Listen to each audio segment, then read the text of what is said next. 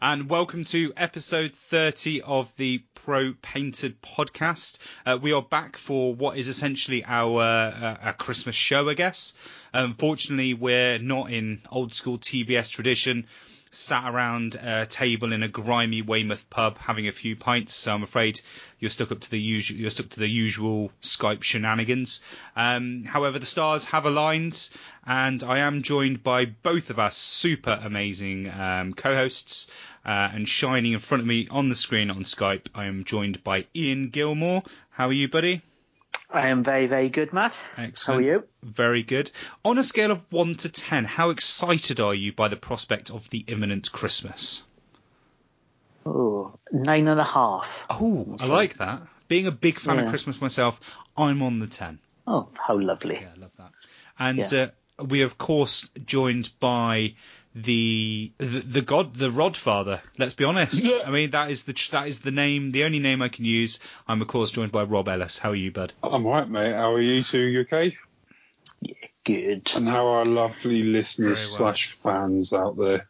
Everyone good? Wait for a response from listeners and fans, and continue. Uh, Yeah, so it's great to uh, get back on the microphone. We've had a little bit of a, a longer preamble chat than we, we, we have done in the past, so it goes to show that we're we're, all keen to be chatting away um, for a bit of a hobby show for our listeners. So realistically, we were just saying that this is going to be our Christmas episode, um, and then we'll do an episode in January, and that'll be a bit more of a focused kind of year in review. And we'll have a good good chat about all the shenanigans and all the new releases and the stuff we've seen and, and and things like that, and things GW have tried and what's been successful and what's failed. Maybe over the well, failures not really it's not really that much to talk about, but there's a there's a few that I'd like to hit on. Um, yeah, so this is us. To be honest, last episode went down really well. Just us getting on the microphone, chatting stuff. So I think long may that continue. It feels like it's got a bit of a an old old school TBS vibe, is what people said. Um, I know this. Obviously, we're getting we're in a bit of an interesting period with podcasts uh, again at the moment. We've got Just Player starting up and they're putting out uh, content on the regular. Uh, Facehammer as well, it's kind of going through fits and bursts, but they're they're putting out an awful lot of stuff.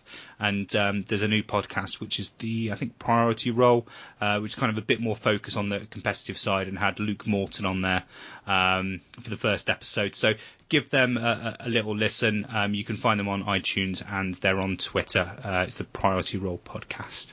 That's run by a good good good mate Dan, and uh, he's responsible for a 40k podcast. So you never know, a, a wild or rogue Steve Foot might make it might make an appearance at some point. Um, so yeah, I mean, uh, we'll start start with you, Ian. As I can tell that Rob's on mute already. Good lad, learning the way, learning the way. We've had him smoking, wheeling around his heater in his little hobby room.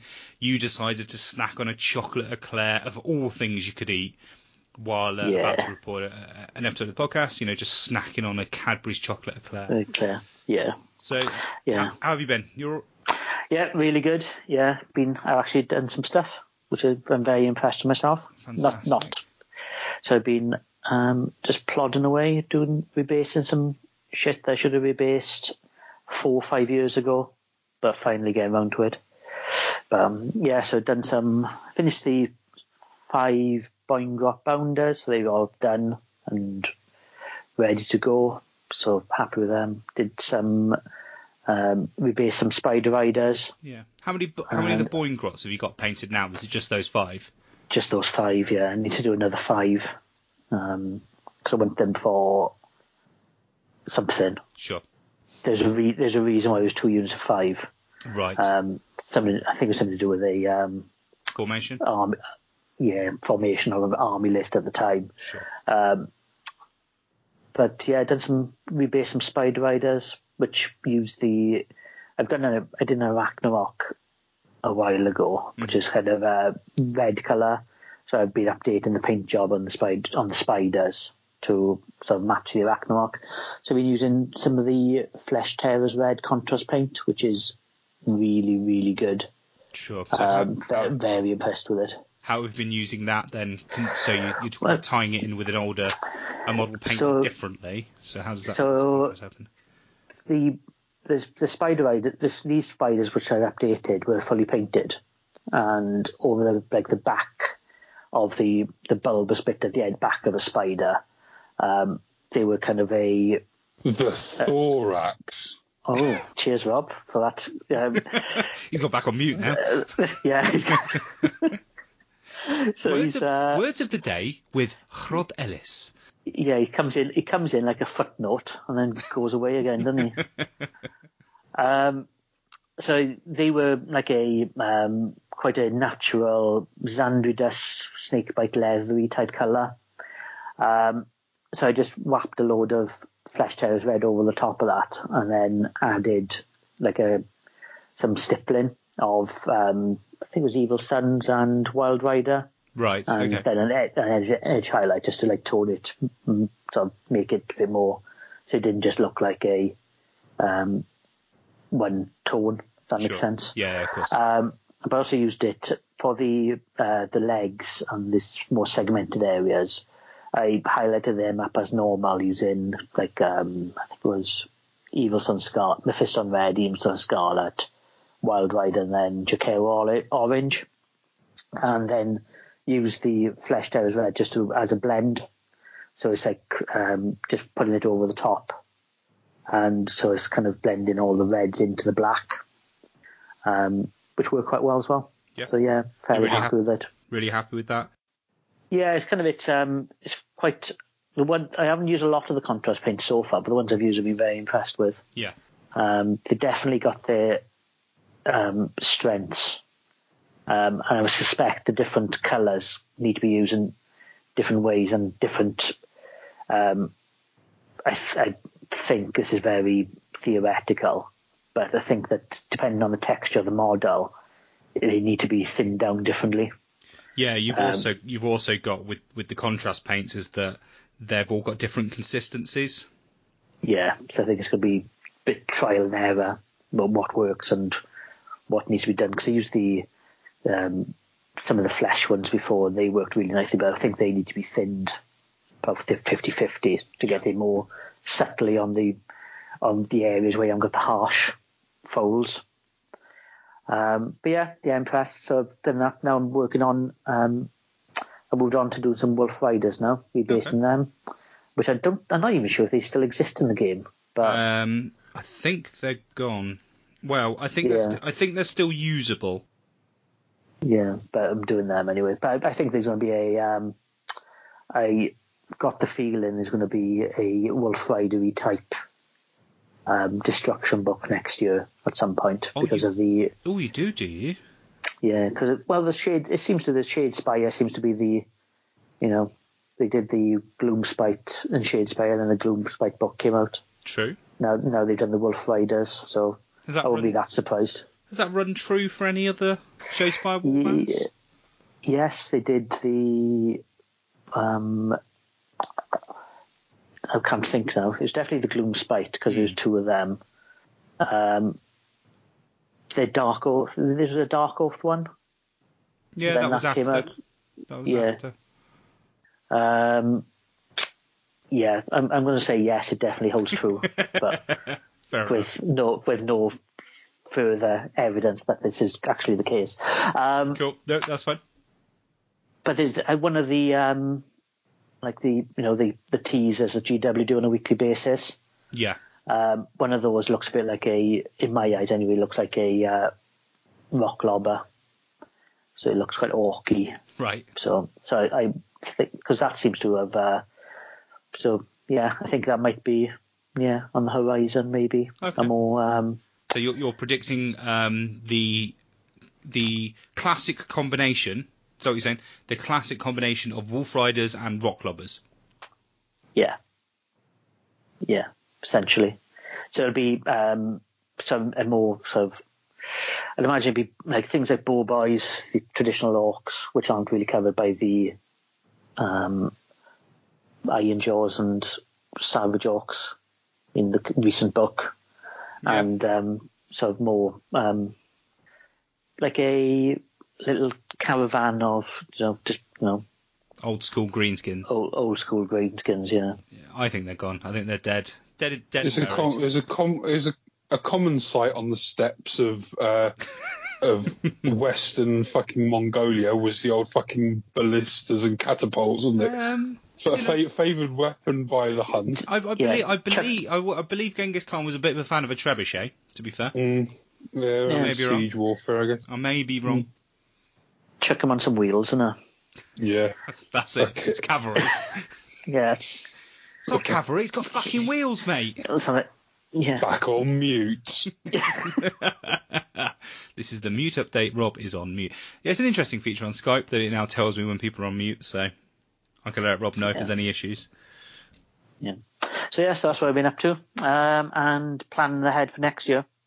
I've also finished. I finished some the Shadespire um, Farstriders, which are these Stormcast Yes. Eternals from the first season of Warhammer Underworlds. So I finished all of the war bands from the first season now. So I'm going to sell them all, I think, in the new year. Okay. So I'm gonna, so I'm gonna um, yeah, chuck them up on Twitter, or eBay, see if anybody wants them. Yeah, well worth the effort Um, painting them then. Yeah, yeah. Well, hey ho. It was mainly um, it was they once they, they were half they were half finished because I was messing around with um, the gem paint. Sure. To Yeah. do the up to do the like the tinted armor. Um, so they were worth nothing when they were half finished. So I thought I might as well finish them. Um, but I was just messing around with trying to do it in a very cold color scheme. So we used blues, whites, black, and that was it. So on with some snow base, it's a very um, yeah stylized. Yeah, I quite like them. But, Cool. yeah. Fantastic. Mm. And um, we, we've been having a bit of a chat, and um, obviously Chris has announced the dates for his tournaments for next year. So that's um, at the Black Sun. Uh, so Chris Tomlin, formerly of the the Black Sun podcast, has announced his dates for his tournaments for next year. Uh, one of which is uh, tomorrow Burns, which is um, his event in Weymouth, which is where I live, as does Chris. And you're coming along, That's the plan. Yeah. Which I'm very So- excited by. I can't remember the last time I saw you at a tournament. South Coast two years ago. Uh, no, I think I went to one. you went maybe to after Paddy's that. Hangover. Yeah. Yeah, so that I was was, running the Painting Masters at the time. so that, uh, that might be the last one. That was January last this year This or year. last. Yeah, this year it was Dunno. in January. Yeah, because it was previously it was um, in December, and he moved it to January this year. That's right. Yeah. Cool. So it's so it's very exciting. But Yeah, um, it definitely is for me, and obviously people are gagging to see you back on the tournament scene. yeah, oh, why? Yeah. Um, and uh, yes, I don't know what I'm going to be taking. I'm going to be having to have a look and see what what I can take with doing as little painting as possible. You've got a few um, options. I think we we said off mic. You've got your Gloomspite, your rebasing. You've got your Yeah. Nurgle, um, and you've got your Ironjawz as well. And Ironjawz are pretty tasty at the moment. Yeah, yeah. I've got- I'm Decent going to fun. Yeah, I might. Um, I'll see what. I'm quite tempted to run the Nurgle for. I'll see how if they're still rubbish. Yep. Well, the I mean, let's be fair. You're using them. Um, we could give you a Slaanesh army, a Slaanesh army pre the upcoming FAQ, and you know we will we can still expect you to be on the bottom table. Cheers, Matt. Although saying that, Yeah. you did when I won um, Paddy's. What was it? What was it called when it was in December? Before it was called Santa's Uh, Hangover. Age of Santa. Age of Santa, that was it. When I when I won one of those, my only game I didn't win. Uh, no, that I got a yeah, I got a draw against you. Yeah.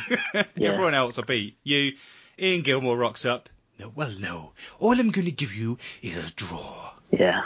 I thought you might have, you might have had a minor win. You didn't made me. Uh, don't know. I think it's just a draw because it's the scenario where you need both objectives to win. Yeah, And you oh were yeah. just like, I'm just going to put my Nurgle stuff on it that doesn't die. It's like, oh, cheers, Ian. Yeah. You know, gamey. Gamey. Yeah. This dude had no idea what I was doing. Um. So yeah. So that's my yeah. That's my plans for the next couple of months. Just being yeah. Then I'm going to start on. I think I'm going to start on some Death Guard in the new year. So okay, yeah. me. You mentioned about that last episode. So Yeah. So I'm still quite excited. Do you want some? Um, I've still got some. Yeah, I've got literally, I've literally got every model now that they've released, um, including the the Japanese only ones where I bought when I was pissed. Oh, I remember that. Have you bought all of them? You got all of them. Yeah, yeah. I bought a box of six. Yeah, How much was that? sixty quid. No, that's not too Plus- bad. Yeah, plus the uh, uh, stung then for the like the import fee. Oh right, okay. I was fucking fuming. How much Like, was that? I think it was fifteen quid. It was like Royal Mail taking the piss. Yeah. Oops. But hey ho, hey ho, live and learn. Yeah. yeah don't get Don't drunk. Go, don't go on eBay when you've had a few. I've done that. Top tips. I've done that before. We once had uh, we had a fantastic time with um, Steve Phillips, one of our one of our club mates. Uh, we we basically he's he's well known for just doing silly things. Um, and one of his highlights um, that I a few probably a year or so ago was he was bidding on eBay for some Tau Vespid sting wings, um, and he kept getting outbid. Um, and what he was basically doing is um, he was using, for some reason, his phone and his missus' phone, and that he didn't realise they were both different eBay accounts. So he was actually bidding against himself on the eBay auction and artificially increasing the price, which is fucking hilarious. Um, so we had we had a good giggle at his expense. Um, so on the note of Steve Phillips, um, we'll move on to um, Mr. Gilmore. How are you, my friend? I can see you're on mute. Hopefully that little unmute button's gonna untick any moment now. No, um, I'm Mr. Yeah, when, Gilmore. when, when he cook, cook, he's Mr. Gilmore, oh I'm shit! Mr. Ellis. Fuck. Fuck that up. No. that Damn it. Um, I'm editing that out. I don't make mistakes. it's a mistake-free podcast. That was that was an awesome little Steve Phillips story though. That was quite, that, why this fucking bastard keeps on outbidding me. like just imagine his girlfriend's phone pinging with a you know new bid. Notifications. yeah. What's going on? Um, yeah. So how are you, Matt? You okay? Very well, mate. Very good. Good, More than happy good. to be speaking to you two with the imminent Oh, arrival of? Christmas. Yeah, so I'd say Christmas. Well, it's the, it's going to be the first Christmas where Izzy actually knows what's going on. So uh, you know, I'm I'm looking forward to it. Uh, obviously, she wasn't as appreciative of her presence last year. Um, you know, which I thought was a bit selfish. Um, to me. but uh, Yeah. you know, um, Is that a didn't get, a, didn't get didn't get didn't get a thank you card or anything. It was a bit of a bit of a letdown. I think she's got to sort of perform a little bit better. We did catch we did mention it in her quarterly review uh, in September um, to be more thankful for the things we buy her.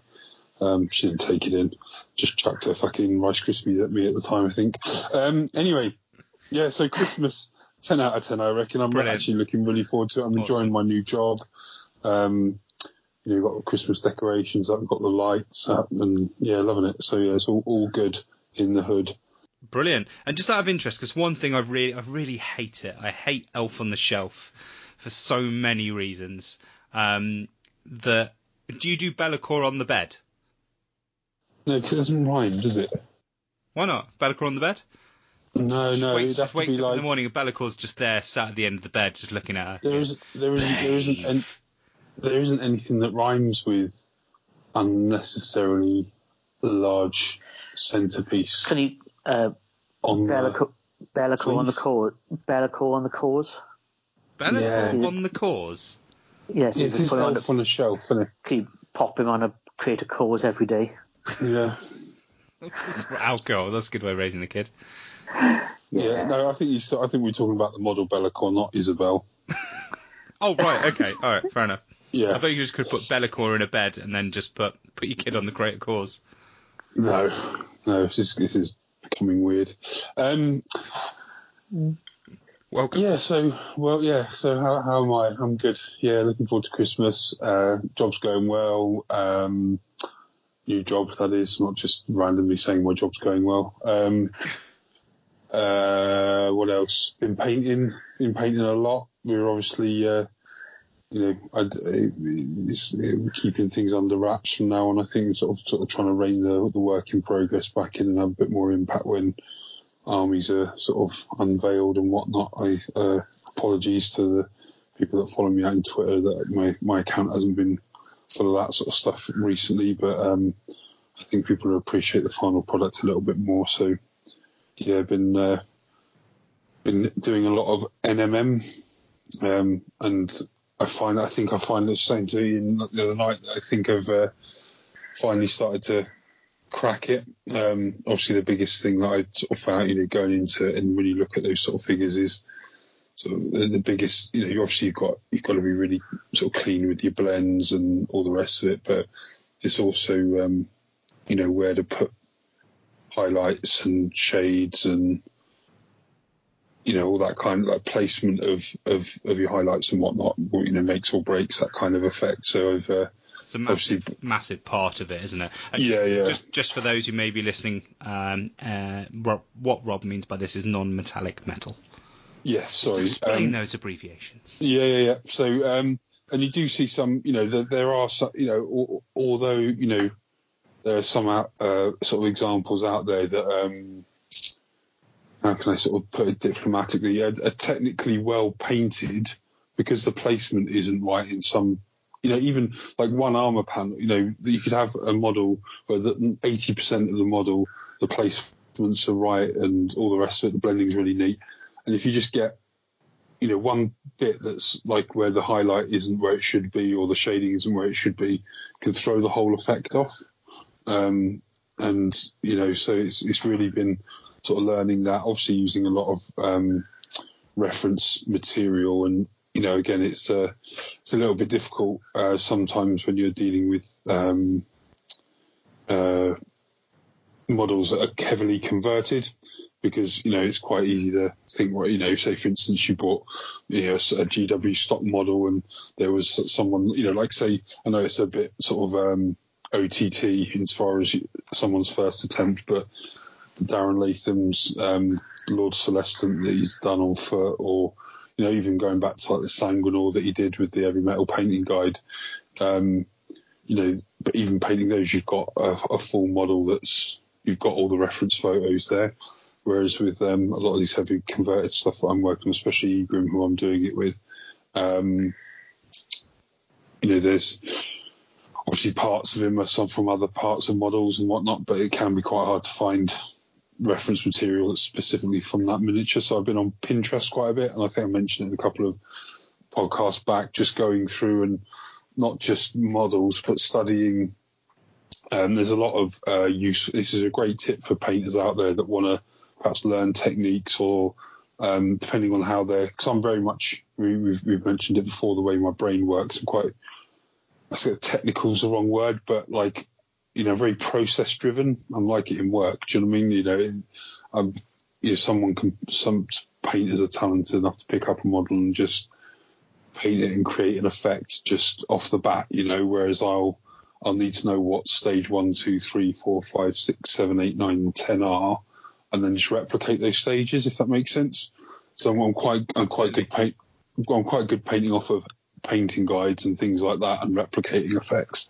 Um, and again, we've we've said it before in the past about you know if you you know I like I'm quite a good uh, drawer as it were, but I, I'm quite good at copying. Like you know, show me a picture of something, I can draw it. But if you said to me to you know draw that without seeing the, the reference, then um, I probably struggle. So um, going back to Pinterest is finding um, you know, there's a lot of stuff on there that um, a lot of tutorials on how um, graphic designers for you know things like video games or just general graphic design. Um, obviously, the majority of uh, digital software out there for sort of art, artistry is layer based.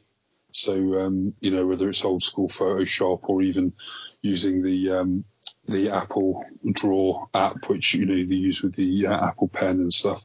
It's all it's all layer it's all layers, and you do effects, and you can you know it means you can undo stuff and separate it and create different filters and whatnot.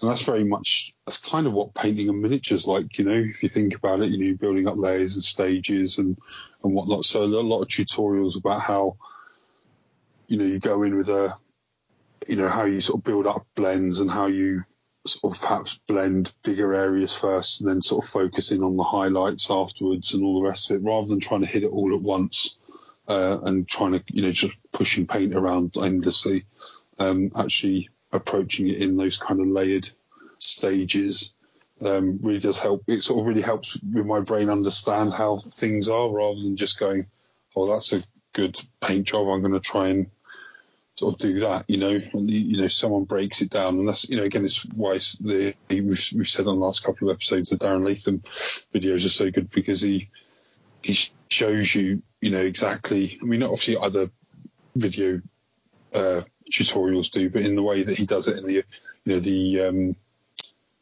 the sort of effect that he ends up getting, you know, is so such a, to a high standard, but because he breaks it down so easily and it's so simply, it's you know, like we said before, it's very makes you want to pick up a paintbrush and go and do it. Do you know what I mean? And that's they're the sort of fantastic things about it. So yeah, I've been looking on um, on that and sort of for, for reference material. But as I was saying to Ian, it's kind of I'm starting to see. Um, you know, uh, I can look at a figure now, and you know, I'm looking at Egrimm's throne or sort of saddle, throne slash saddle that sits on the back of the the dragon that he's going to be sat upon. Um, you know, I can by just by looking at it now, I can see you know where I'm going to be putting the, the highlights, where the where the shades are going to be going, you know where the blends are, where the transitions, how tight the transitions are going to be, or how broad they're going to be. You know, um, and I guess it's just getting your eye in with a particular technique. And I think you know the again we said last night, didn't we? It's just just diving in and, and doing it. You know, don't be afraid to to tackle a technique. You know, if you know, I, I, guess it's a little bit different if it's you know if you're if you're painting a model that you spent you know months and months and months converting and sculpting or whatever. You know, perhaps there is that hesitancy to dive right in with a technique. Uh, which is what I've precisely what I've done. So don't take my advice with you know do as I say, not as I do. Um, but uh, you know, just you know, if you want to you know, pick up a model and you know, just grab a Stormcast or something that's got pretty straightforward sort of edges and whatnot, um, and just give give the technique a go. And you know, you'll it'll only take you one or two figures before you start getting confident, and you know, uh, you'll be away then. I know it's not um, so your your most favourite kind of effect painting technique, Matt, but I mean, do you agree with the overall sort of premise of you know, might, not just NMM but other stuff? You know, it's uh, it's applicable to all sorts of techniques, isn't it? Yeah, absolutely. I was actually speaking to um, with a French guy, um, and he's only been in the UK a few years, and he one of the things he says with languages is, and I'm the same with with learning is I don't just want to know the end result um, or know what the answer is. I want to understand the process or understand why that's the case. Yeah, it's knowing the why, isn't it? Exactly, and I think when you when you see something, that's why with a a book or obviously White Dwarf or Games Workshop's been doing painting articles for so long, they're great. But sometimes you look at the photo and go, what? But where you, you've got someone who's able there to talk you through it, so that's why YouTube's so good for painting. Um, not only actually do the technique, but talk you through the thought process of it. Yeah, yeah. It, work, it works particularly well in my eyes. Yeah, hundred percent. You yeah. nailed it. And then those old paint. I mean, it used to be. You know, it's a bit of a cliche now, but some of the old painting guides were step one base coat your thingy, step two, you know, sort of step one undercoat, step two base colours, step three golden demon. Do you know what I mean? It's kind of like, yeah. you know, step, there's no step four profit. Yeah. Yeah, exactly. So. Uh, no, it's all, it's all good. I think you know, just sort of jumping in deep. And the, the one thing I I kind of did regret or have sort of uh, you know come to the real not regret necessarily, but come to the realization is um, obviously with doing you know. I always wanted to try that sort of I think using air quotes that sort of hyper sort of shiny armor effect. We've you know spoke about it for quite a few times now that you know you see on Space Marines and you know on a lot of uh, sort of high end sort of armor. Te- you know technique um, but it was never sort of set in stone what the sort of the metallics were actually going to be, whether they were going to be normal metallics or do you know whether I was going to try and tackle a non-metallic look. Um, and I said I'm you know quite happy with how it's coming along on Egrimm himself, and you know I, I, I knew full well that you know uh, obviously his dragon has quite a bit of armor plating on him, um, so I knew that that would be you know, sort of get my eye in with the smaller miniature, and then obviously proceed to to do the bigger the bigger uh, areas on the the dragon armor. Um, but then I was thinking about the rest of the model, and the dragon is sat atop a ruined num- numinous occulum. Is it? Um, I think it's occulum something. Yeah, and obviously with the big like metal sort of ca- you know that s- s- spherical cage. You know the spherical sort of bit of it. You know you, every, everyone should know the the bit of Stormcast sl- uh, slash AOS terrain that I'm talking about. Um, and it's got you know like the the sort of statues and whatnot that on the box are, are you know golden and all the rest of it. So I realised that I'm going to have to do like this massive terrain sort of sort of base thing in um, non-metallic metals to make it not look weird when the rest of the model is on it, which is going to be really, really, really, really tough. Um, but I, I did think, well, with with the, with some of the statues, um, this is what led me on to another technique. Um, with the brickwork is just going to be sort of just normal brickwork, um, but the statues rather than doing gold, and I thought it'd contrast well, quite well with the um, sort of the really colourful dragon and all the rest of it that's going to be sat atop it. The the, the fallen statues be do uh, like try out marble. Okay. Um, So do like a really light. You do the sort of the stonework in a in the similar sort of uh, well the same sort of stonework colour as uh, the the uh, realm gate that's on Be'lakor's base, but then do the the statues on the base like like quite a light. You know the, the that really light um, marble that you see, um, which will sort of you know, hopefully balance, you know, with a quite monochromatic base then, but being quite bright, you know, quite contrasty with the bright white of the of the um, of the marbled statues scattered across the base will almost give it that same sort of impact as if it were to do like a snow basing almost, because you'll have that contrast there on the base. Yeah, it's Um, a very very so- strong, isn't it? Very new. It's almost more neutral than white in a way. Yeah, yeah, and so uh, yeah, it'd be it'd be nice to you know have a different texture and different you know try out another technique as well. But then I also remembered that I've got a dead Stormcast on the base of it as well, um, and he was going to be Hammers of Sigmar, but I don't think I can stomach doing a, a whole you know dead Castellan on the base full non-metallic metal. So you might have to be um, I mean, you don't. I Might mean, might have to cheat in it. Well, the, the the the the good Stormcast, the good Archaon Stormcast army that I was always planning to do were going to be based around um, sort of because they were going to be the whole fluff behind it was that the the Liberators and whatever other Stormcasts that were made up from that made up the army were ex like Chaos Chosen and Chaos Warriors that had actually turned, you know, that so going to be kind of almost like quite mean looking um, Stormcast, but not fully Chaos, but kind of like that kind of like neutrally kind of look. Um, and there was obviously going to involve quite a bit like hooded heads and um, longer cloaks and stuff like that. Um, and I was going to do them. I've always wanted to do like a Black Templar kind of Templar y kind of armor or army. Um, so I was going to do them based off like a basically paint them like Varangard, that kind of color, you know, um, or Anvils of Heldenhammer or whatever the black ones are. Um, so you know, it doesn't have to. I, th- I think that would be a good opportunity to try out the um, the black armor recipe that uh, Darren did on the the video thing for the Raven Guard sure. um, which would be quite good. There only have to be certain bits of them that will, that will be gold, and I can stomach just about stomach doing them as non-metallics. But yeah, I'm not going to do them as a hammers of Sigmar full on non-metallic metal Stormcasts. I'll just do me head in. I mean, I, I actually think there's no issue with doing a mix of the two, doing metallic and non-metallic metal. Do you disagree? Um, I just think it would look a bit. I, I don't know necessarily with perhaps you know the Stormcast on the base maybe because you know he's it's quite it's quite obviously he's part of a different sort of army as it were. I mean the fact that he's going to be mainly black anyway, like I said, so the gold trim on him and stuff I could do as non-metallic metal and I'm quite looking forward to it. You know I was thinking about it and some of the you know I've obviously I've um, said that I don't want to I want to use a, an airbrush as least as possible. Um, but even doing um, quite big blends on, you know, quite on sorry blends on quite big pieces, it's actually easier than. You know, it's, it's the media, like really, really small areas. It's, it's easy to achieve a, a really good blend, and really, really big areas are as well.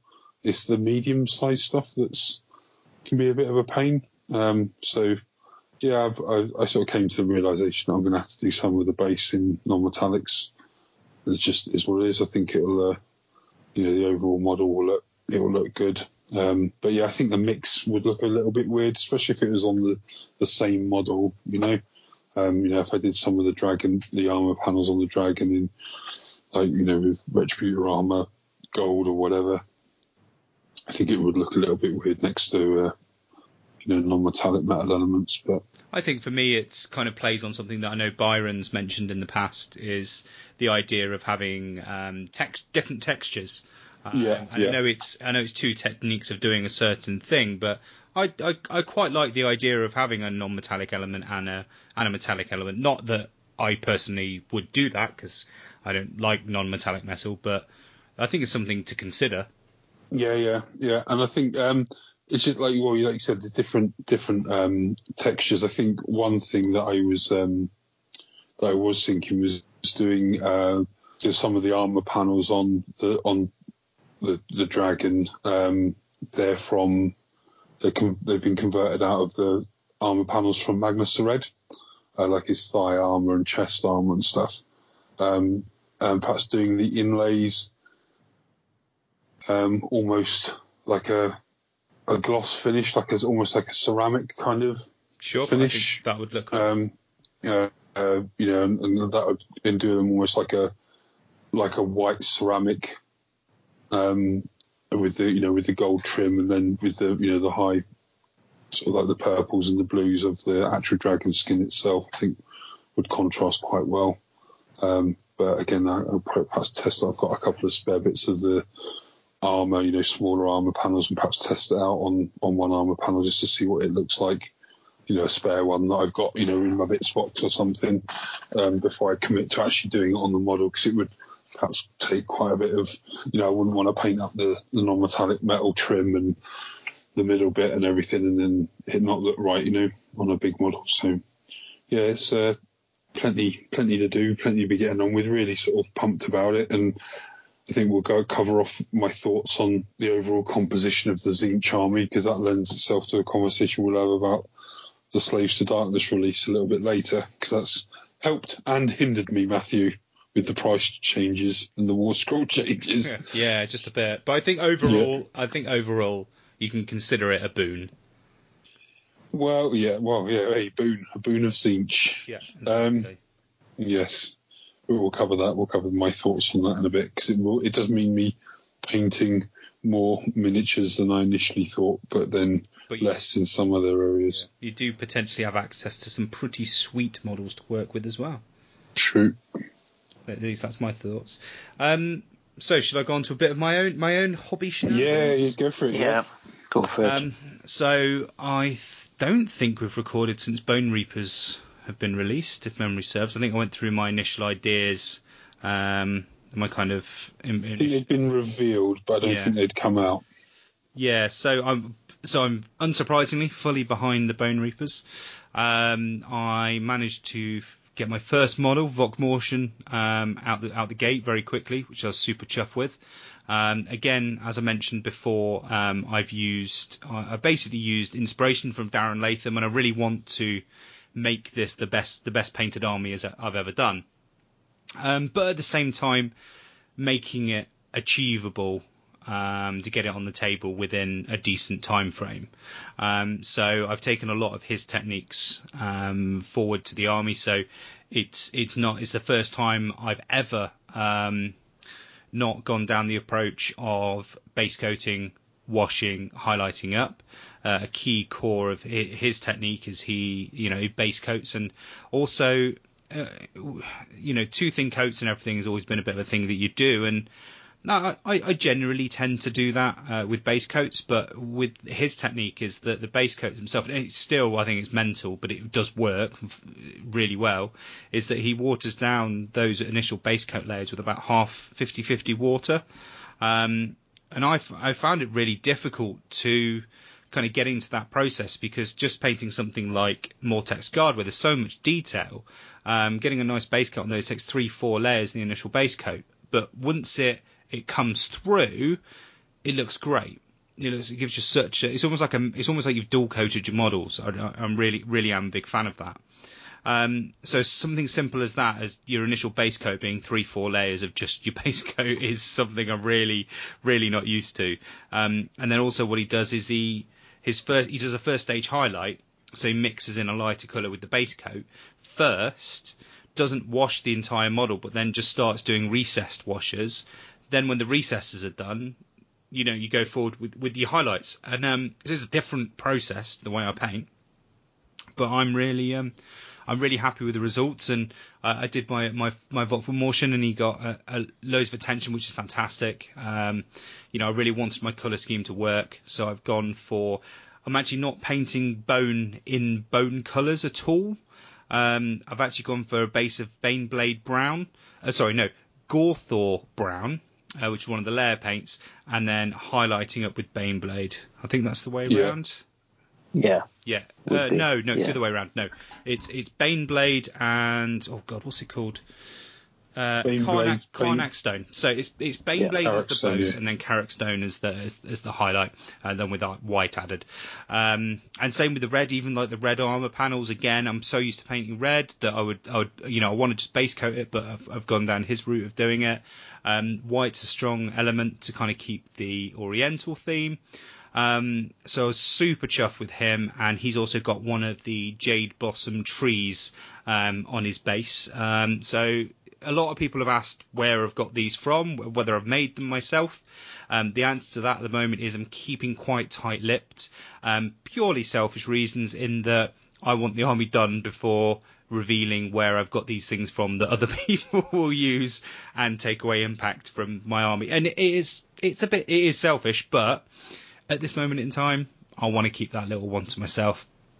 Um, so it was also because we've got Fetty running, so give a shout out to anyone who may have come across this in the past. So it's from Ember to Inferno 2. So myself, uh, Aaron Bailey, Paul Buckler and Chris Tomlin, um, probably about a year and a half ago, um, started doing a small, basically Tale of Four Warlords, Tale of Four Gamers kind of thing, uh, meeting up and doing doing regular games. So we've restarted that as we've all got projects we want to do going forward, um, but also kind of using it as an aspect of improving or adding to uh, things we have at the moment. So I'm starting from scratch, uh, and I'm doing my Bone Reapers for that. So the first month to kind of get us into the swing of things, get models built, is a kind of a double. So the first month runs over two months, so uh, November and December. Um, so I've got 10 Mortek Guard to paint up for that, uh, along with the terrain piece, which for the Bone Reapers, I don't, have, you, have either of you seen the, the, the faction, the, the Nexus in person? Yeah. No, I don't think I have. It's massive. It's it's literally 12 inches by 12 inches. Oh God. It is a big boy. Um, so I've kind of kept myself limited for the first instalment to get him painted because that's that's a lot of work. Um, so I did my first first five Mortek Guard, um, which I've added the Ashigaru style hats. Um, so uh, for those, I, I kind of mentioned it. It's simply a case of um, just kind of making the first one with a mix of uh, green stuff and milliput. Um, reason for that is uh, milliput is a lot better at kind of hard edges. Um, green stuff's really nice, but it's really it's it's very soft. But milliput you can get a much much harder edge to it. So I mix those two together to kind of steal the properties of both. Uh, made the first one, used some blue stuff, made a little mold out of that, and literally just a push mold. Um, and then I've been using that um, green stuff world um, UV resin All just right, try yeah. out. So in small quantities, making little hats for skeletons works really well. Um, I haven't done anything more than that with it, and then just pop them on and off a go. Um, people have asked whether I'm selling these hats. It's funny actually, more than more than anything I think I've ever done in the past. People are, oh, I want to buy those, want to buy those. I'm not, I'm not selling them just because the process is just laborious and a bit of a, um, bit of, I'm doing it because I, uh, for love really. You know, I've got 20 Mortek Guard to do. I've done 20 hats. I don't have any more plans to do anymore. Um, it takes a bit of time and it's a bit fiddly and sometimes they don't quite come out right if you don't set it. So it, it's not something I won't be, I, I will be selling, but thanks for people showing enough interest to ask. Um, I think there are a few things you can use. Um, but yeah, I got my first five Mortek Guard painted up. Um, I went with five because as much I've always been a batch painter, but I think where I want to spend my time and not rush, I found five models a bet- better to manage. Um, obviously, they're quite small. You know, they're on 25 mil bases, but when you've got the shields as well, you know, when you paint shields on models, especially when they're again this this detailed, you're almost adding 50% extra painting time to the models. Um, Yeah. So I got the five first five done, and that's where the color scheme really came across because you've got the shields, they're all holding, you know, uh, steel weapons. Um, you know, I've got the hats in place and everything, and also playing around with the basing with the kind of the meadow theme and, and, and the trees, and just make sure that all balances out. And something I added, I bought since is I've actually bought a mix of flock, which is the same colours as the the blossom trees, and just kind of put a little little little dabs of that on the bases to kind of tie it all to, in together. And um, yeah, again, I mean, I'm, I'm loving them. I've really enjoyed the games I'm playing. Um, there's a lot of. It's, it's a shame because when something comes out and it really appeals, and you're like, this is awesome. Like Slaanesh is another example. Um, and some armies just get so much negativity about them, so much griping, which I under, don't get me wrong, I understand. You know, something's obviously good, then it's good. But I think people just just go too far with it, and actually, I found it damaged my motivation for it a bit. And I know a couple of people, a couple of people feel the same, and I know that there are people who can just just ride through it. So Mike Wilson, one of our club mates with Slaanesh, you know, non-stop Slaanesh gets hammered.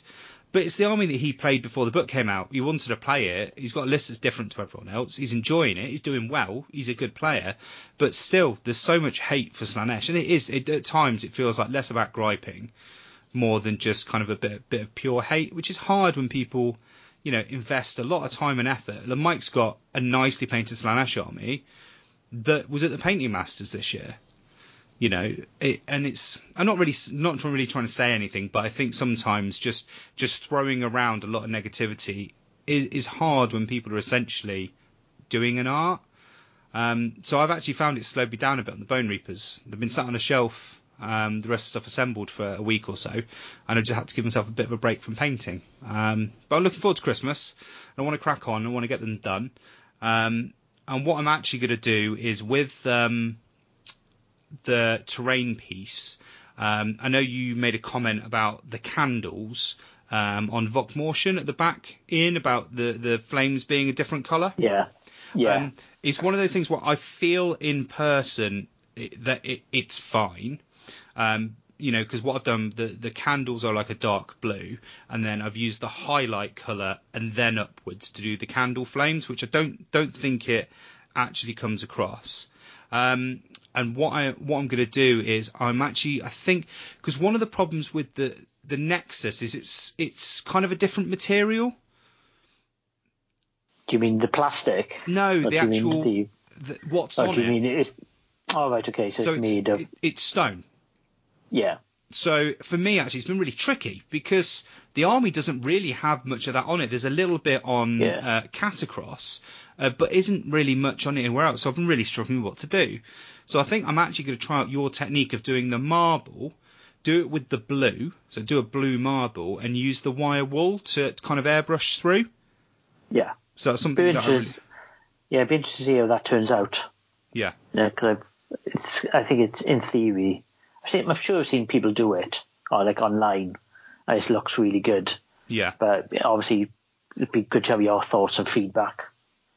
Yeah, of actually doing it firsthand. If that makes sense. Yeah, yeah, yeah, definitely. And, and it's something that I'm not going to just try out on the terrain piece. I need to kind of get some similar terrain features to kind of test out test out the idea. Um, so that's been my focus recently. Um, I think I had. Um, have we recorded since we did Bloodshed in the Shires? No. Don't think I, Don't have. think so. God, that's mad. That's actually when I think about it. It's how long. Um, yeah, I think it was Raw. It was actually Raw 2019 that we actually recorded on. Actually, that's a good segue. Um, so, have you guys seen the Raw 20 uh, 2020 announcement? Mm, I'm gonna say no. Right. I think you guys need to do Raw next year.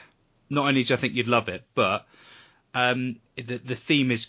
I'm going to pro- pronounce this much better than I think they do.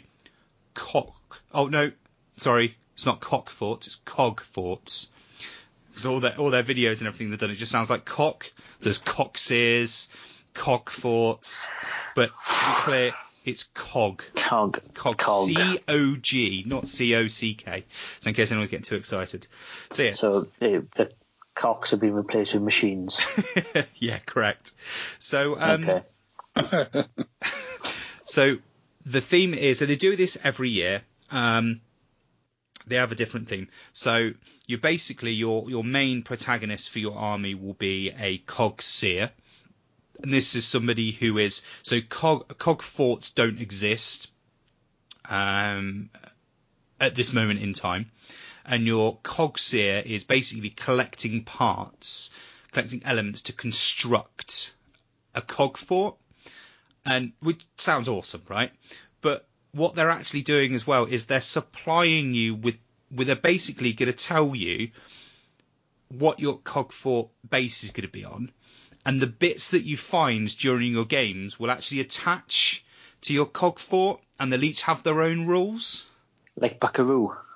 Yeah, I was I was thinking I was thinking more like there used to be like a um as a kid there used to be like a, a Gundam mech um, toy range. Um, I think Bluebird did it. Where basically it was these robots that you built as kits, and you pressed a button and they walked towards each other. Their arms just moved up and down, and when they hit each other, like it would hit like certain um, pressure points, and like bits like they hit him on the arm, like the arm would pop off and stuff. Super cool. So that's in my head more what it was because you could interchange all the different bits.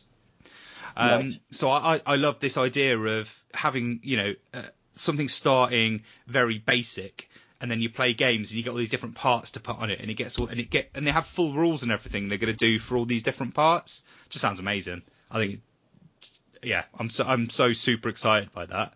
I'd love to get you two along to that. I think you'd love Raw. When is it next year? Uh, October. It's in Cambridge, which is better for you to get to.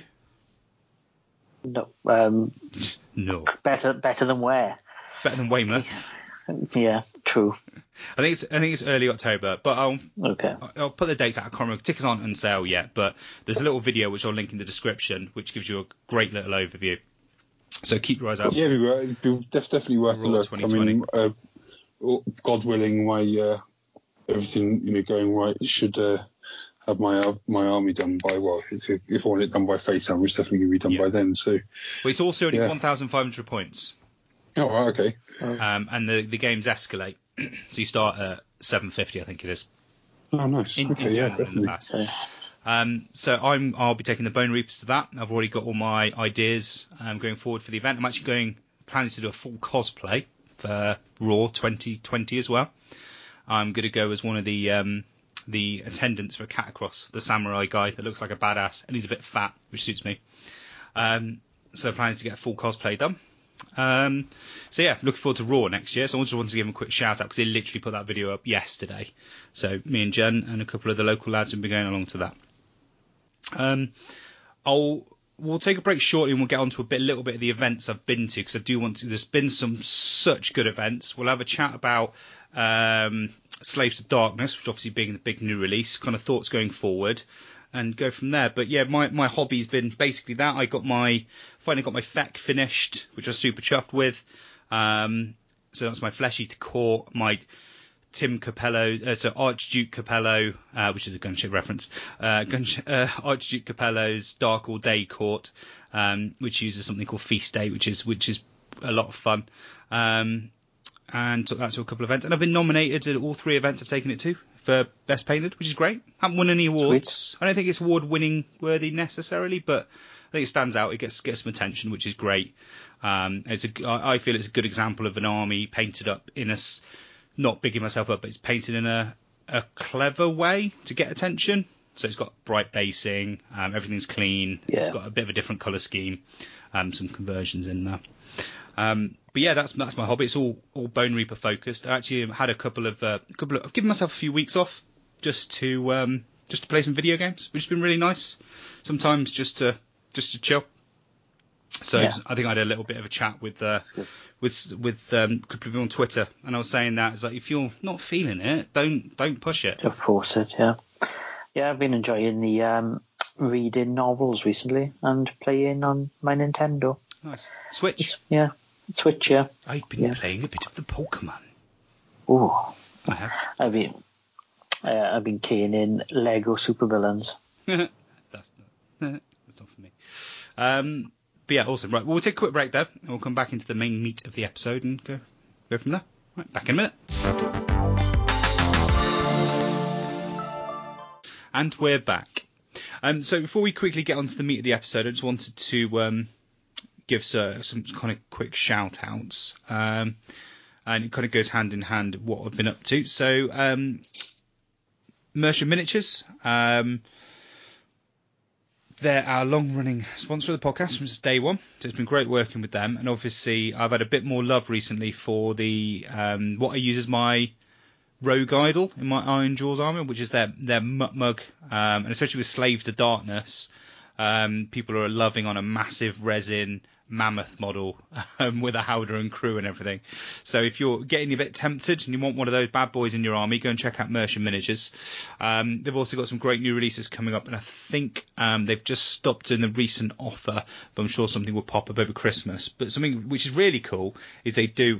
This feels right up Rob's bag, they do like uh, miscasts like goodie bags. Um, they put them up every now and again on the website, so you can pick up some sweet um, resin miscast parts, uh, kind of different bits Nice. of different models, which you can use for some pretty cool um, conversions going forward. So yeah, please do go go check out Mercy if you like what we're doing. And you fancy some sweet resin goodness. Nobody, to be honest, I, and nobody touches the resin stuff they do.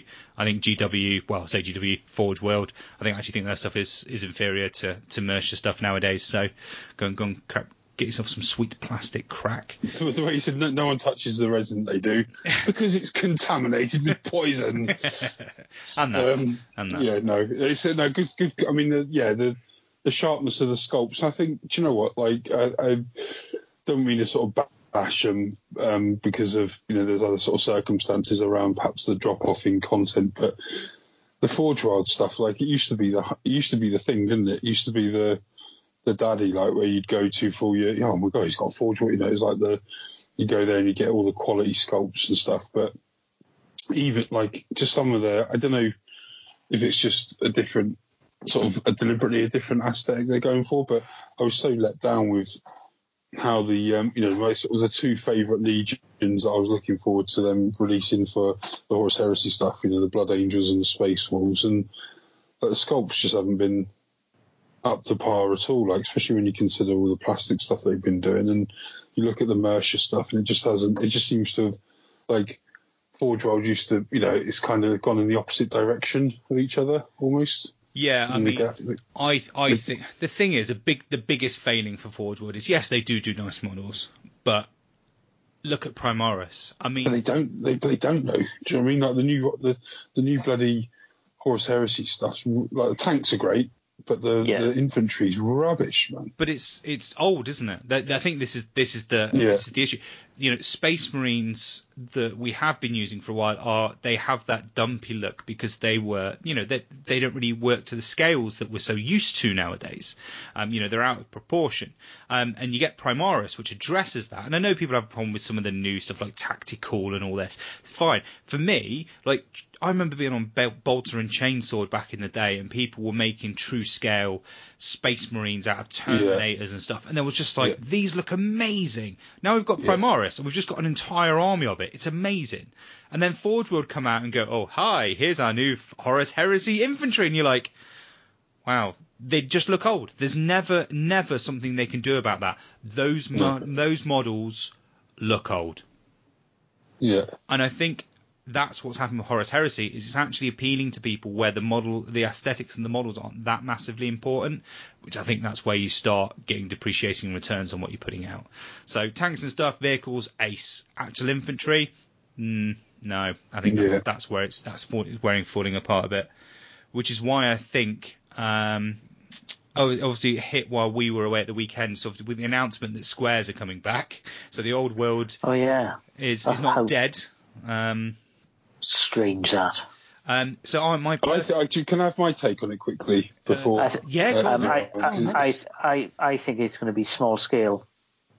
well, I, My, I think it's gonna. I think it's gonna be the the. I mean, it's been. This is not my like. This is not inside information. It's other people's opinions as well, which I agree with. I think it's going to be the the Horus Heresy to what the Horus Heresy is to 40k will be to AOS. Um, I was listening to Garage Hammer or Garage Hammer, sorry, um, today, and they mentioned it, and they said, "Oh, you know, well, you know, who's going to you know, they're usually quite insightful guys, but I think they, they missed the key point, which, um, which is why I think it's going to go more the Horus Heresy way. Um, that if it is like, like full scale, I mean, it might be smaller scale, but if it is full scale, um, it's, you know, like we all knew, we know how the Horus Heresy ended, we didn't know the stories, you know, the, the sort of the nuance to, to the stories. Obviously, that was supported by a massive, you know, book in novels over the last you know 15 years or however long it's been. Um, but I can see it being you know like almost like um, similar to how the Lord of the Rings work as far as like the you know you got the Pelennor Fields box set and you can just recreate you know recreate the the time when Teclis did a massive banishment and got rid of Be'lakor's demon legions. Because well, that was a thing in the in the old world, that was a big story. You know, recreate the time where you know Teclis and, and Tyrion went and saved the, the, the Phoenix King's daughter from Mannfred and loads of uh, you know undead, or you know just being able to you know and have these really sort of more over the top, you know perhaps recreated versions of these models, you know like a a new Green Knight or a you know a new you know, a, a new, obviously Teclis and Tyrion are going to be in the, in AOS and they're going to be this massive centerpiece and they're going to be great.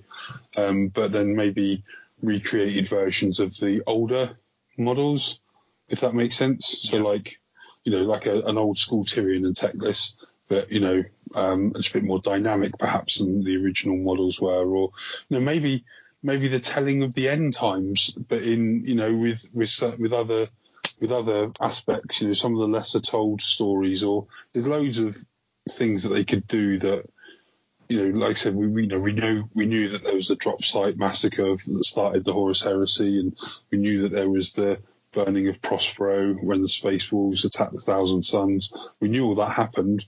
It didn't stop loads of people going out and buying the figures and wanting to sort of recreate those sort of things on the tabletop. So I think that's probably what they'll do is take, you know, sort of you almost be able to replay historic moments of the old world or you know perhaps expand on the old world like he did with Tamurkhan and things like that. You know that was a completely sort of a complete offshoot, wasn't it? it Almost took the um, the story in a different direction. It was almost a, that Tamurkhan, but was almost like an alternate universe type situation, like a what if kind of thing. And you know, I'm big, you know, obviously with the Be'lakor stuff that I've been sort of doing and thinking about, then that's a that's big, quite a big appeal to me.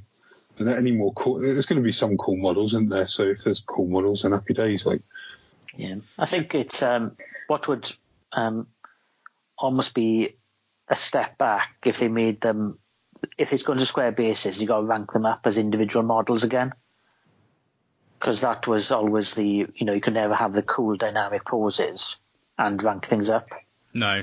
So I think it, if they if they do it well, I'd be quite interested to see how it's done. But I think that would be the potentially in some ways it could be a step back if they're trying to trying to recreate what was previously done rather than trying to just do something totally new. That makes sense. Yeah, I do. I'm actually going to be a bit more. Um, I, I actually think it all goes back to what we were just saying. I think that Forge World is really suffering. I think they're really, really struggling. They need something. And AOS, sorry, um, AOS, it's not AOS, 8th edition or past Warhammer, the old world is there. It's right for the, it's right for the milking.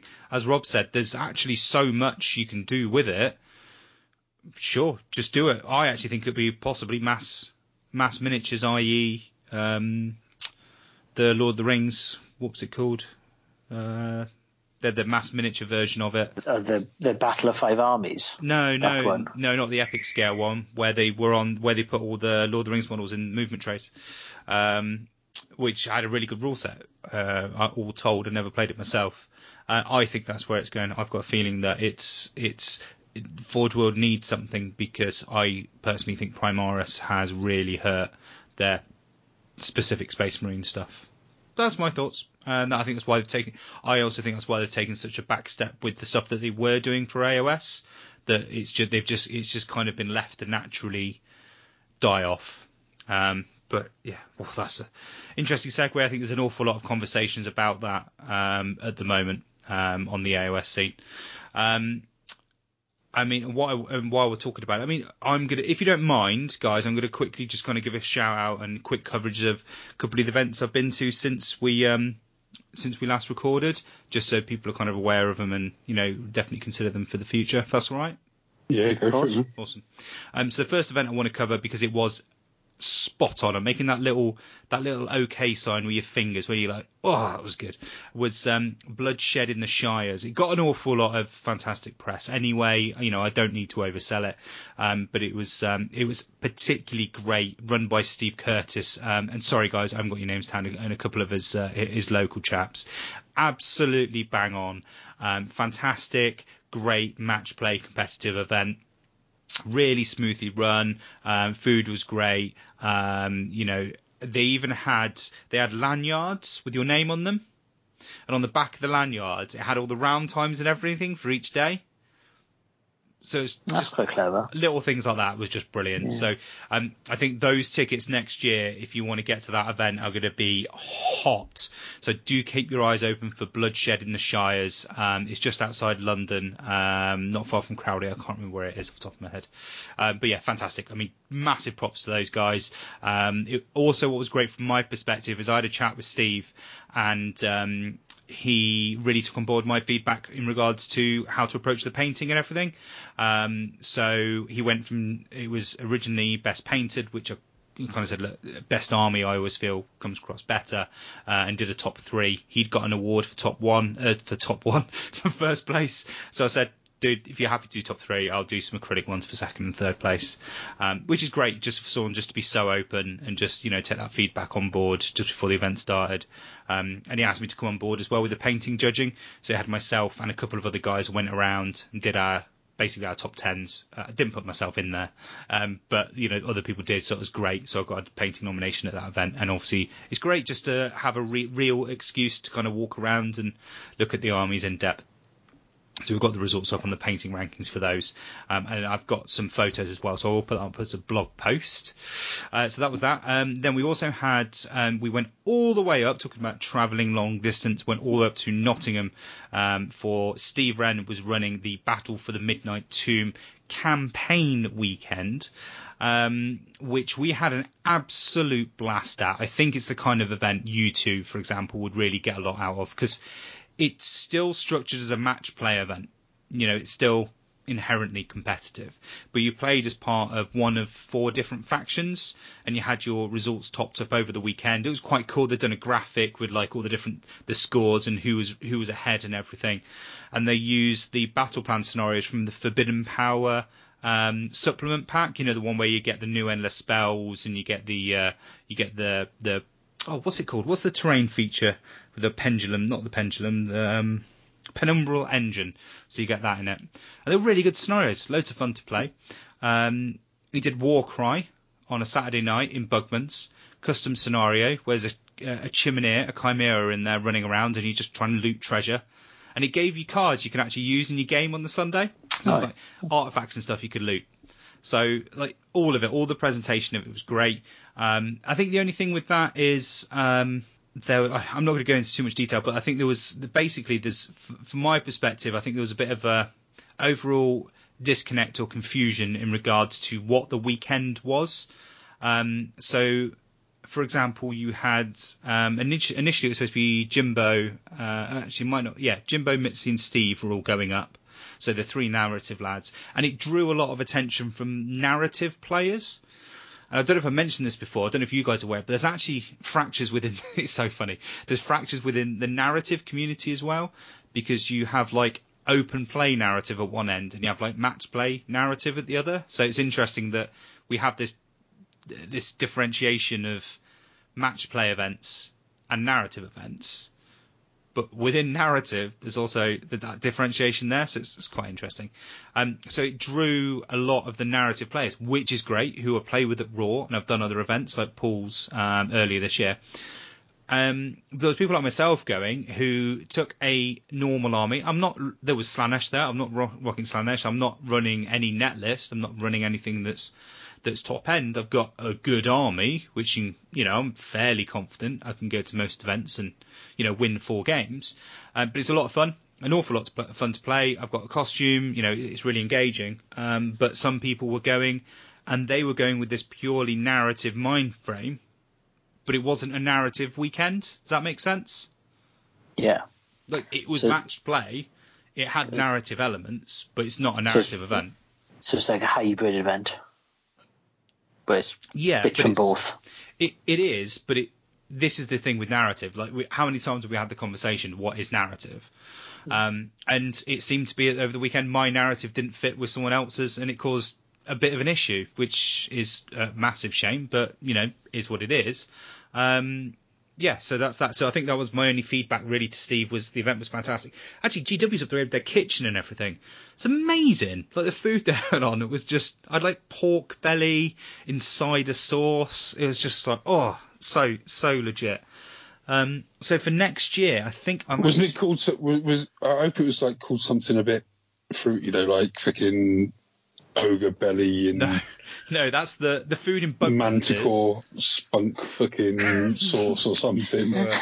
Oh, I'd love a bit of Manticore spunk sauce. No, um, in in Bugman's they've all got Warhammer names, but in the cantina, obviously, it's just a guy going, "What do you want to eat, mate?" You know, I love the I love the pork belly, please. That's you know, it's a canteen.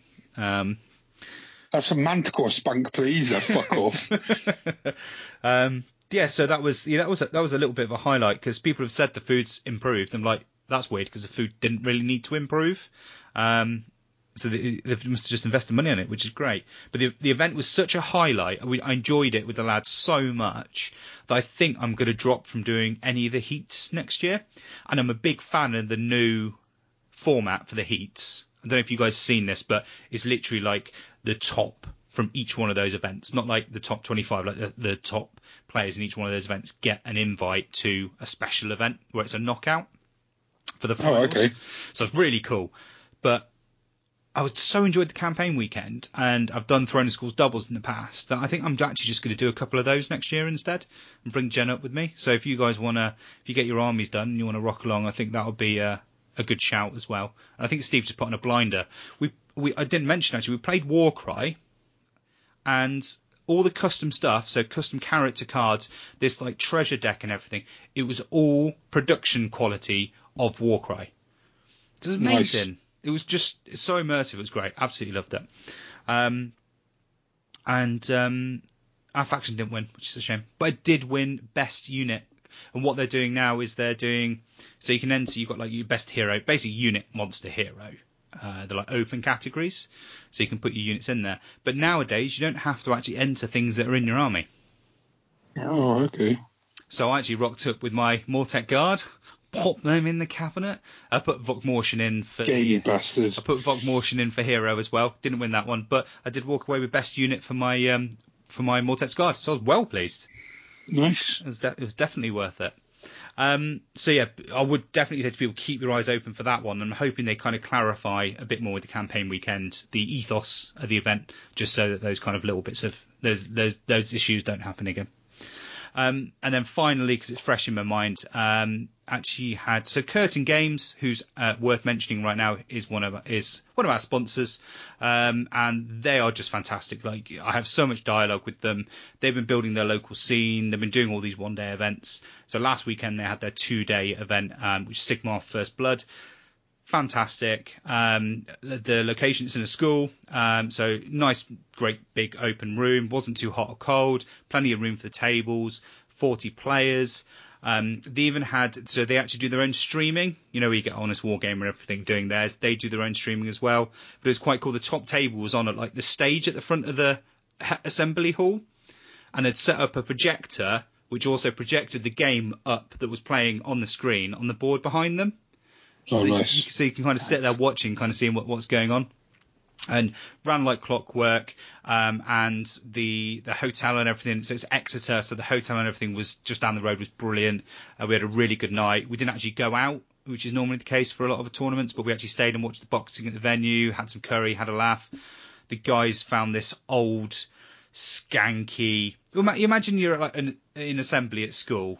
And you've got, you got the bit at the front, and you lift something, you lift a bit of cloth or something, and there's an old sports trainer you know, the kind of beige, white, crappy trainer you wore when you went to school as a kid because you needed something that wear that wears and you know it's not good quality stuff. Like a DAP. You, yeah. yeah. Anyway, so Plimsoll. Tim, Tim, the organizer, finds this. It's kind of like a Plimsoll train. He finds it's manky. You could, it's you know, it's going brown. You know, around the horrible thing. So yeah, a couple of the guys started decided to do shots out of the chute. They're actually drinking out of this manky trainer. it was so bad. Like the smell is, I had to like, I physically had to walk away. And um, one of the lads, it was his birthday on the Sunday as well, and um, so they were drinking from it again. And I was just, it actually made me queasy. So on the travel on the way back, I was getting really car sick, especially because Chris had been drinking out of it and Steve herself, and just the smells coming out of their bodies from this this shoe. And they were doing the award ceremony, and like anyone who's going up who was drinking, they were like shoe, shoe, shoe, shoe, shoe, shoe, getting him to drink from the. Oh, it's just, oh, God, it makes me ill thinking about it.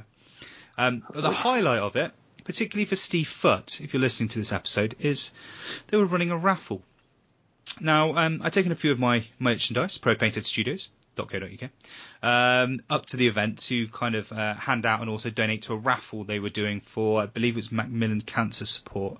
And um, I put some Pro Painted merch in there and bought myself some tickets towards the uh, towards the charity raffle. And I've been eyeing up another Feast of Bones box. I didn't really need it, but they had one. It's a great deal. Um, so, oh, I wonder what I can do with that. So I said how much it was. It was a good price as well. It was discounted on the day. I was like, oh, this is this is pretty this is pretty appetizing. Um, I'm gonna I'm gonna pick up a feast of bones. But they also had out. I don't know if you've seen it. They've done these uh, kind of box sets. Um, there's a Stormcast one which has got like six Dracolines in it five yeah. five evocators, uh, the little exorcist bro, ten sequitors. I was like, how much is that? Exactly the same price. I was like, oh, you know what? That would finish off my Stormcast army quite nicely. Put that back for me, and um, I'll, I'll pick that up afterwards as well. And one of the guys goes, ah, we never know. There's a feast of bones in the raffle. You might win it. So they did the raffle. They started off doing the raffle, and you didn't pick your prizes. They started with the smallest prize upwards. So Paul Buckler straight up wins the first award, gets a cool little curtain dice, uh, curtain games dice um, dice mat to roll on, and a bounty bar. I that's a pretty good prize, and they're going all the way through, and I get nothing.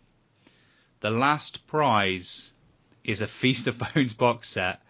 And they called out my number, and I walked home with a Feast of Bones box set. I was absolutely loving it the simple fact that I won the top. Are you Steve Foot in disguise? Are you Steve Foot? Felt like it. In disguise. Felt like it. But it was great. I think they raised 460 quid for charity. Um, oh, that's good stuff. Fantastic. Good stuff, yeah. Bunch of nerdy war gamers. And yeah, I was well happy. Got to walk home with a box of Feast of Bones and I've got stuff to finish off my, my Stormcast army.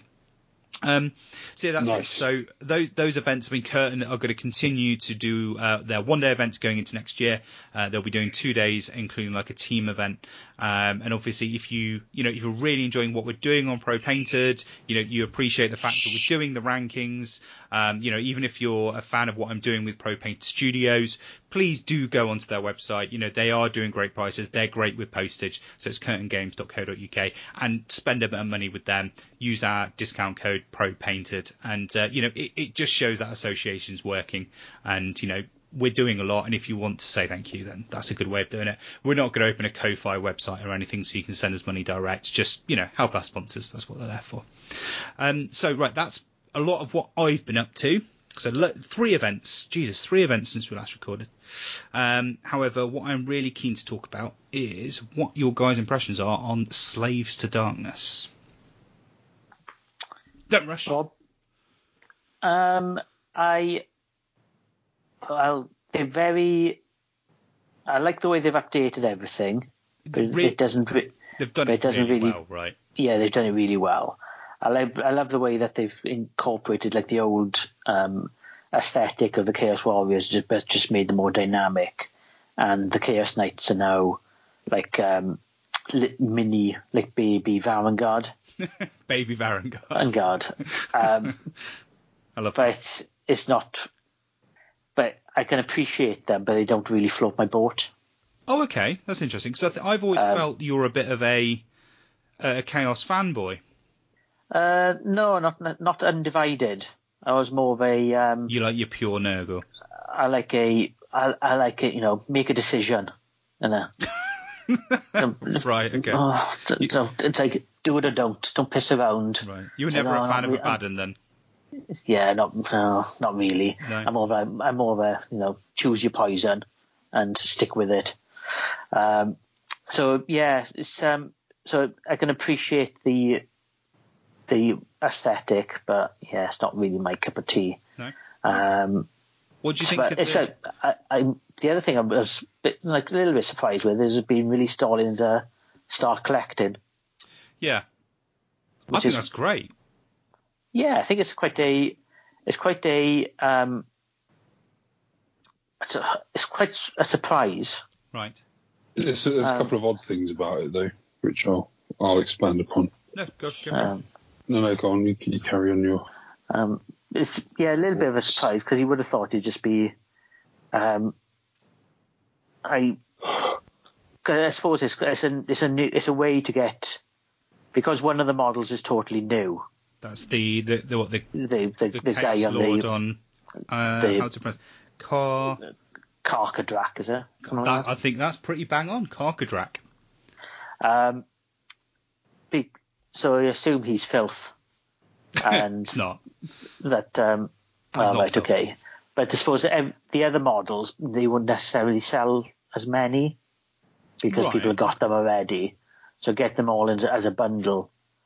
So if anybody wants the new model, then they got to buy all, the new models, which is quite clever, I suppose, but it's just a little bit of a surprise. Sure. Well, the thing that surprised me the most about the release is really the old, not well, not the oldest, but the most dated looking models. Let's be frank, are the Chaos Marauders, like on foot.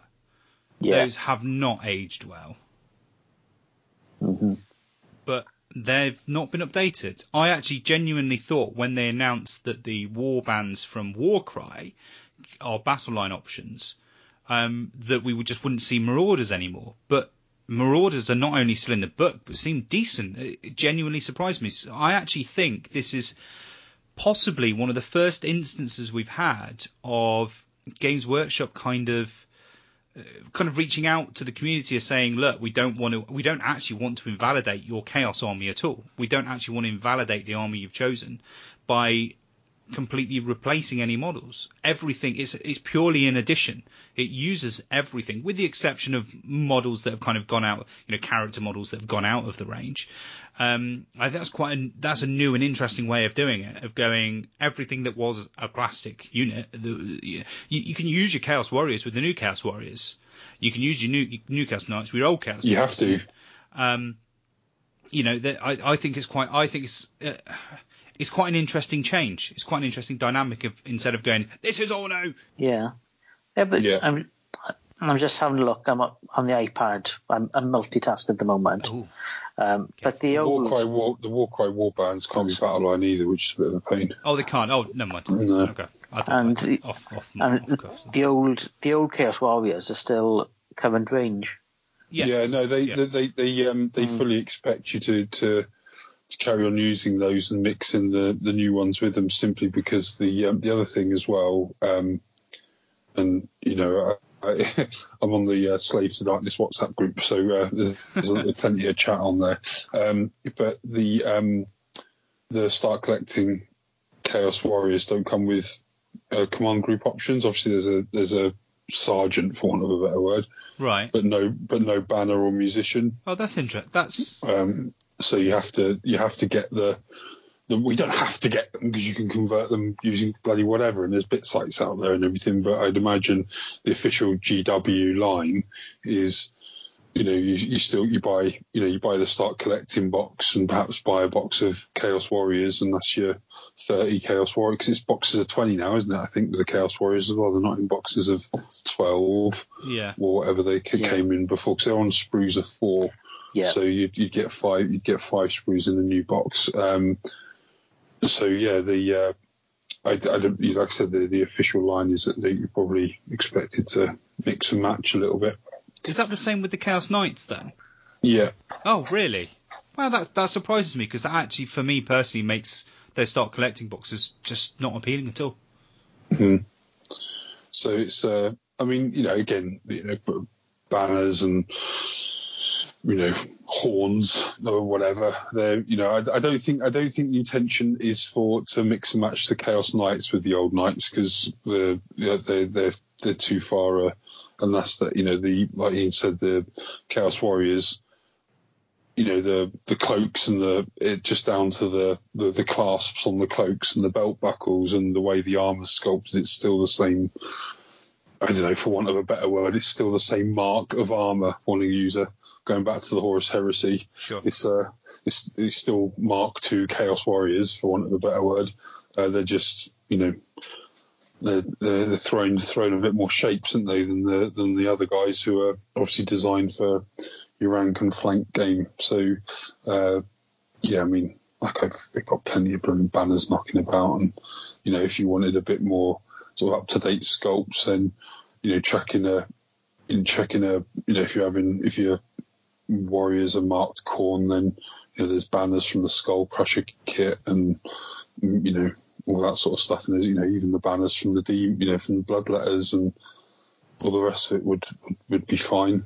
Um, and you know, same goes for Tzeentch's and and the other. You know, easy to nick the banners off of bloody any you know anything like you got the demons there you got the demon range haven't you for your actual you know banner and and and musicians or whatever but yeah I, th- I think they fully expect the chaos warriors to be the same i mean if i was going to do marauders which i probably am my nurgle part of Archaon's force not to go too far off topic but um I was always going to convert them using the Poxwalkers and the old Marauder kits anyway. Um, but uh, Spire Ty- the Spire Tyrant Warcry Warband looks the closest to, uh, you know, a, a, a new, you know, they're sort of, you know, they're not overly themed, you know, not dressed as crows or wearing their fucking faces on their belts or, you know, look like blooming Tzeentch, sort of over the top Tzeentch cults. They're not particularly themed, you know, they're, you could, you could have, if you wanted undivided not. marauders and the Spire Tyrants are probably the, your best bet. Well, the spire, the spire tyrants, you know, in in the background, they are they they are part of Archaon's army, basically. Yeah, yeah, That- yeah. That's that's what they are. The others Yeah. are, you know, they they're an insight into these cults that exist on the periphery of, you know, not being they they worship these different aspects, which is what I one of the things I, I love back when they had Tzeentch, you know, they, it kind of um, back in the old world they hinted at you know these separate kind of entities if you would. So those that worship you know Tzeentch in his, his form of a crow. And that's where we've got you know we've got these gangs from now which I, I think is awesome. Yeah. you know it's, Yeah, I, yeah, I, I really love that expanding on the visual depth uh, you know the, the what you've got within within chaos. Um Yeah, yeah. there was something they I, I always remember to this day where they talked about Warhammer Online when that came out because what the main protagonist in that was Tzeentch. Um, and they you know they said look what you've got to understand about Tzeentch is this isn't the case of you know this guy's just got a tentacle this guy's just got a fish head. It's the idea that if you cut one of these guys it's not necessarily blood's going to come out but fish will come out. You know it's it's that far Yeah. removed from reality and it's something that I always like so that's Tzeentch at its core and then you've got these different aspects that you can explore. And yeah so definitely Spire Tyrants are in if you took Archaon and Varangard and the new Chaos stuff and Spire Tyrants, you would have a very coherent looking army. Yeah, yeah, hundred percent. And, and the other the other thing from uh, completely unrelated to the model release is their points change. So um, obviously Archaon's gone up by 140 points. Good for you. Um, uh, well, it means having to omit. Uh, I was looking at my list, and with just the Archaon points rise, it, um, my arm, uh, my army before it was 1980, so I had 20 points spare, and I obviously had a Fate Master that was 120 points. Yeah. So dumping the Fate Master, which is a shame because I had had a cool conversion idea for him, but then obviously it frees up. The conversion wasn't done, and he was going to be another character model, which would take us, you know, as long to paint as, you know, potentially a unit. So that has actually, you know, cut some time off of uh, completing the army, which is good.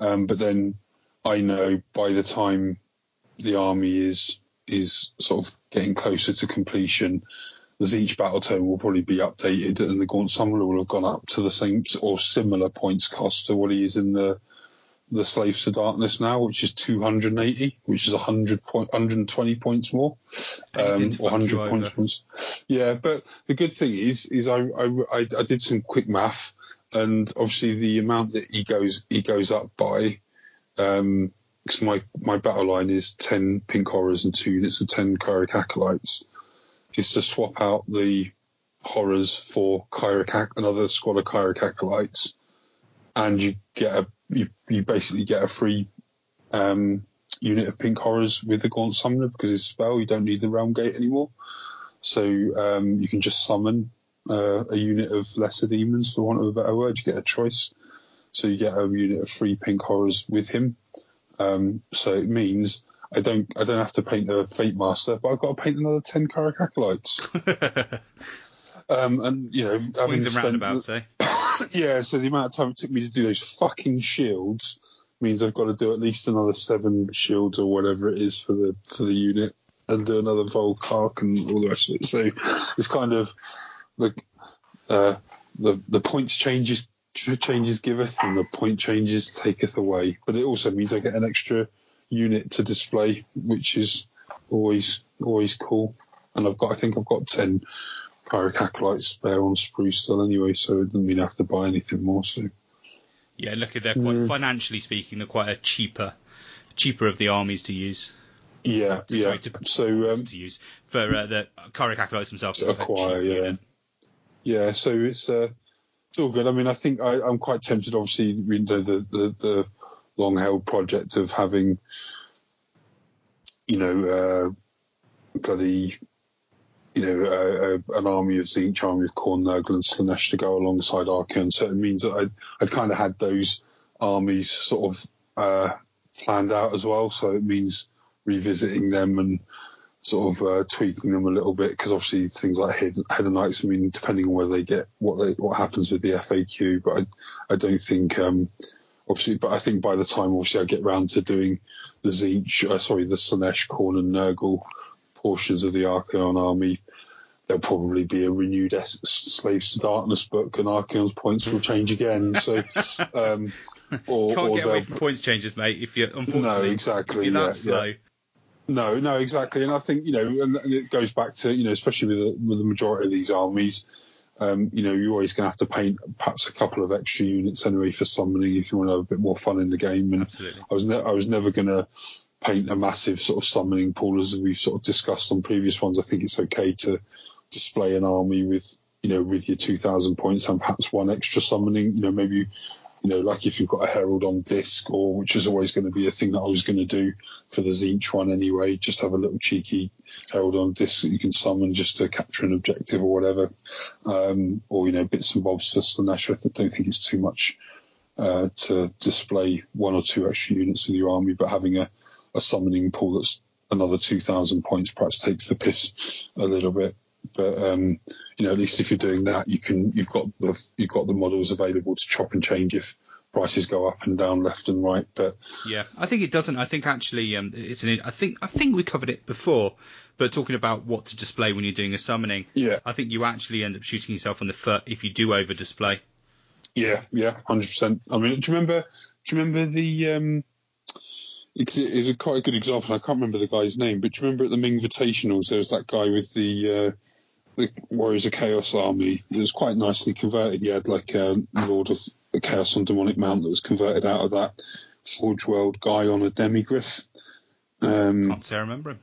and he had he had bloody lo- he had like three lords of change, and you know he had like he had about six thousand points displayed because of all of the summoning and and whatnot, and it just did look really incoherent, you know, to to look at. Just doesn't But, seem like um, an army when it's like that, does it? No, no, no. It's just a, your, your, your collection at that point, isn't it? So, yeah, I think um, you know the points changed and stuff will all come out in the wash, regardless of which way I end up going with it. But um, yeah, I think that yeah. But moving on from that, I was I was thinking of perhaps doing a obviously a fifth force um, as Undivided. you know undivided. So have you know um, you know, some Chaos Warriors and some Knights and because I've got some Varangard there and some bits and bobs and you know quite always always like those models and it'll probably be quite more you know sort of smaller and elite force but um and that do you remember the Chaos Warrior uh conversion that I did with the Varangard top body and the bottom bits of Stormcast and stuff Yeah, I I owned him Um, for a short while. Yes, um, as as my impromptu uh, Fatemaster. Um, but they, I thought they'd be quite good as Chosen, Obviously, a little bit bigger than the Chaos Warriors. Um, you know, with the Varangard upper bodies and stuff, and chosen seemed to be quite a cool uh, choice as well with all the buffs you can give them and that. But um, they're quite expensive, and obviously with Archaon going up in price, you don't get many toys in. I think a couple of start collecting boxes and I was pretty much there, you know, with with the fact I've really got some Varangard. So it'd be quite a cheap army to do, but then, you know, you got all that black armor the edge highlight and all the rest of it. It might, uh, you know, wouldn't wouldn't be a quick thing, but it's always something to consider in the future. But again, like Ian said, I think the um, you know, it's never the undivided stuff hasn't really. Apart from the ever when the Everchosen stuff that came up, 'cause they were just such cool models with the Varangard and Archaon himself. Um, the undivided stuff's never really appealed to me. You know, and again in 40k, the Black Legion stuff. You know, with the new stuff that came out in that box set with the, you know, that dude on the, especially that Dark Mechanicum guy on that sort of on that Demon Engine and the new Obliterators looked all cool and everything, but it just the You just you wanted know, the kind- marines.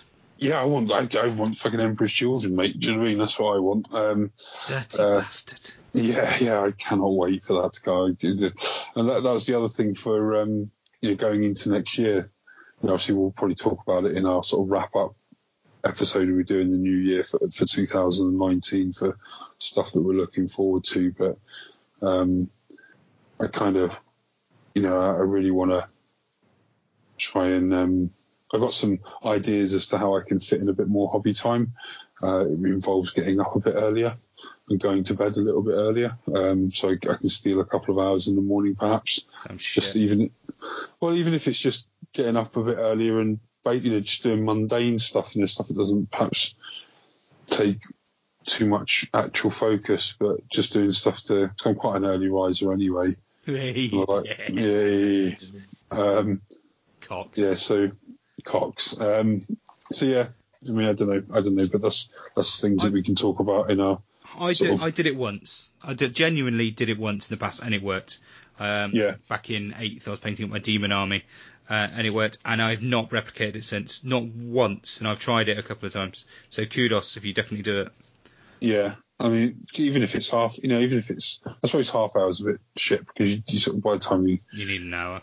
yeah, you know, you sit down and you you done them, but yeah, even if it's just airbrushing a load of stuff, or if it's just putting washes on things, or if it's just just the mon- just the the mundane stuff, and you know, even if it like I said with washes and stuff that you can do, and then you're not having to sit around waiting for it to dry because you can come back and deal with it another time, you know. So yeah, pot- potentially uh, try and sort of streamline stuff and just uh, you know try and maximise my time and be as efficient as possible, just so that I can actually put the actual time that I've got in the evenings where I can sit down into you know, the really cool stuff, the interesting stuff, you know. Absolutely. Awesome. Yeah, I mean, it's I've not opened the book yet, so I'm, I'm looking forward to having a good read through that when it when it when it comes out, and it definitely something that's appealed. And you've got people like Les Martin. Um, he's been cracking away at Archaon, and he's he's he's obviously got an early release of some of the um, the new slaves units, so that kind of undivided army's definitely appealed. Um, but I think I'd probably just all slap pink on it. Yeah, Spanish for the win. Um, I think that's a pretty good time to um, kind of wind down the episode. I think so. I think January, as I said, we'll do a year in review. Um, I want to do a quick plug of my own. Uh, so for ProPaint Studios for all your all your token needs. So helping you not only uh, remember everything when you're playing your games of Age of Sigmar, but uh, doing it with style. I like to think. Um, I I'm actually closing the web store. So the, the well, the web store will be open over Christmas. However, orders will not be processed from midnight on the uh, 15th, Sunday the 15th of this month. Um, and actually, I'm planning to get compatible slaves to darkness, slaves to darkness tokens on the website on Saturday. So you'll literally have less than 24, uh, 48 hours to get your orders in to be posted before Christmas. And that is to avoid the simple fact that obviously I make everything myself, so it's all from scratch. I'm not just sending out product. So there's a three day lead time. And we have Christmas, which is notorious for things unfortunately going missing. Um, so please do get your orders in. It's propainterstudios.co.uk. And if you do get your orders in by Friday at midnight, you'll and it's over £30 excluding VAT, you'll get one of our magnetic 12 inch stick sets, which gives you a 9 inch stick, a 6 inch stick, and you magnetize them together to make yourself a 9 to 12 inches, which I'm sure all of the male listeners would appreciate that in real life. Um, but that's free and it will be custom engraved with your name from the actual order itself. So just a quick plug for myself, purely because um, you know the website is going to be closed soon. We'll still take orders, but they won't be processed until the first week of January when I get back. Um, any kind of final words from you two, you you dirty rebels? No. No. No, no, I'm I'm good. Thanks for uh, letting me ramble on again as usual. So it's uh, it's been a good episode. You should, uh, No, no. you know, obviously we can, we can do the January one, so that should Yeah. be that'll be coming in a couple of weeks' time. And I think you know it'd be nice to uh, you know for all three of us now that we're back on the mic and obviously Ian's back back in the game as it were to uh, do do them a bit more regularly as well. A bit more of the old structures. Yeah, hundred percent. Awesome. So we'll call it there for now, but thanks for listening and thanks for listening throughout the year. I know our episodes can be a bit sporadic, but I think I said it before and people liked it is that we do it when it suits. You know, it's we're not gonna we're not gonna burn ourselves out religiously putting out episodes of the podcast. When the stars align and we're all in the mood, I think it pays off. Yeah, hundred Yeah, percent. defo. Awesome. All right, lads. Well, I'll let you go. Thanks for listening, and uh, you'll hear from us again in the new year. Bye. Bye. Bye.